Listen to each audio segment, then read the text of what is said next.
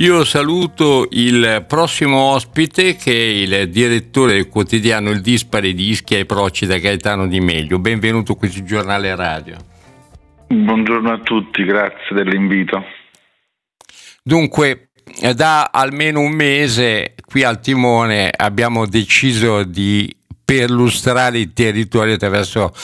gli occhi di chi li uh, vede tutti i giorni e chi fa il direttore delle varie riviste. Questa è una rivista abbastanza particolare perché parla soprattutto di due isole, ma in realtà parla in generale di un'intera zona, cioè Ischia e Procida. Innanzitutto com'è andata la stagione dal punto di vista turistico? Sono tornati i turisti a Ischia e Procida? Assolutamente sì, è stata una estate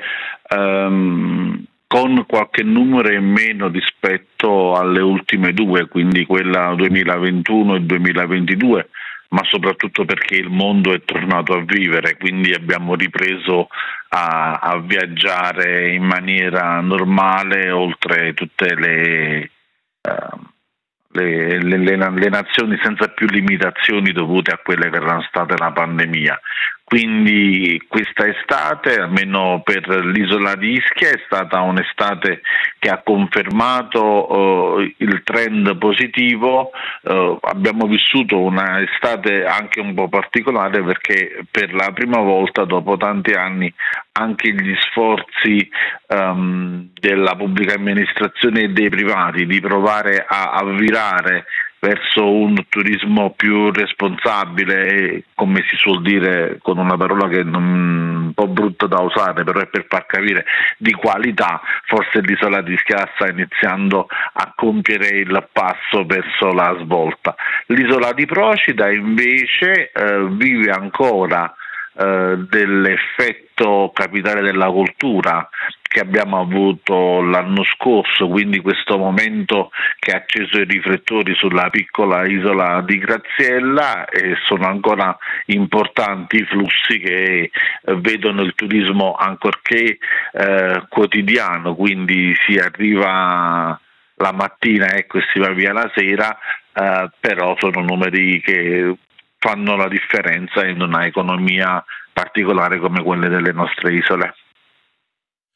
Ecco, e c'è la questione della ricostruzione dopo la frana. Come sta andando? Come sta funzionando? Allora, ehm, dobbiamo dire, noi stiamo questa mattina in prima pagina abbiamo un'intervista esclusiva al commissario Giovanni eh, Legnini e la ringrazio per la domanda.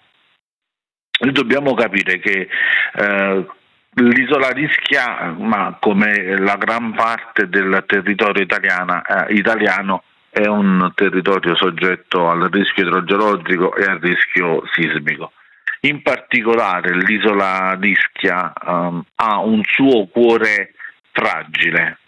ma, ma, veramente stiamo parlando proprio di un cuore fragile, perché eh, sembra difficile da comprendere, però davvero c'è un chilometro quadrato di territorio che è molto molto molto più fragile di tutto il resto. Ed è un territorio quello storicamente che ha subito le violenze della, degli eventi naturali, mm,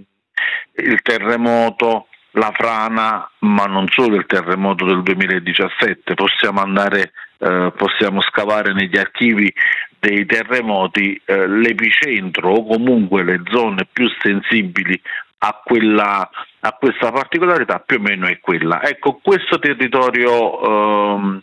fragile, quindi eh, dove purtroppo la natura è così perché eh, è proprio una questione naturale, eh, oggi sta vivendo un momento particolare, eh, che è quello della eh, ricostruzione di entrambi gli eventi naturali. Con la, con la, nomina del commissario alla ricostruzione sia Sisma che Frana Giovanni Legnini eh, c'è eh, un'Italia che sembra eh, riesca ad abbattere anche la burocrazia è stato dragato il porto in sei mesi facendo quasi eh, un miracolo italiano scrivendo un po' un modello Casamicciola che funziona eh, realizzando in sei mesi quello che normalmente eh, da altre parti o comunque in, in genere ci vogliono almeno tre anni di lavoro. In questi giorni è partita una grande manifestazione di interesse per la progettazione del grande piano di messa in sicurezza del territorio eh, che eh, eh, cammina di parallelo con quelle che sono le iniziative del governo sul piano del dissesto idrogeologico. Noi abbiamo, sappiamo tutti che da poco in, in, in Emilia Romagna eh, pure ci siamo resi conto che eh, certe volte la natura fa delle cose che l'uomo non prevede, quindi o piove troppo o piove poco o la terra, ba- o la terra eh, balla e però purtroppo poi gli effetti si hanno sulle persone, sulle cose che costruiscono, che costruisce l'uomo. Poi per mettere a posto però c'è bisogno di di tempo, di conoscenza, di esperienza e di danari. La questione dei danari a rischia sembra, dobbiamo essere onesti, che con l'avvento del governo Meloni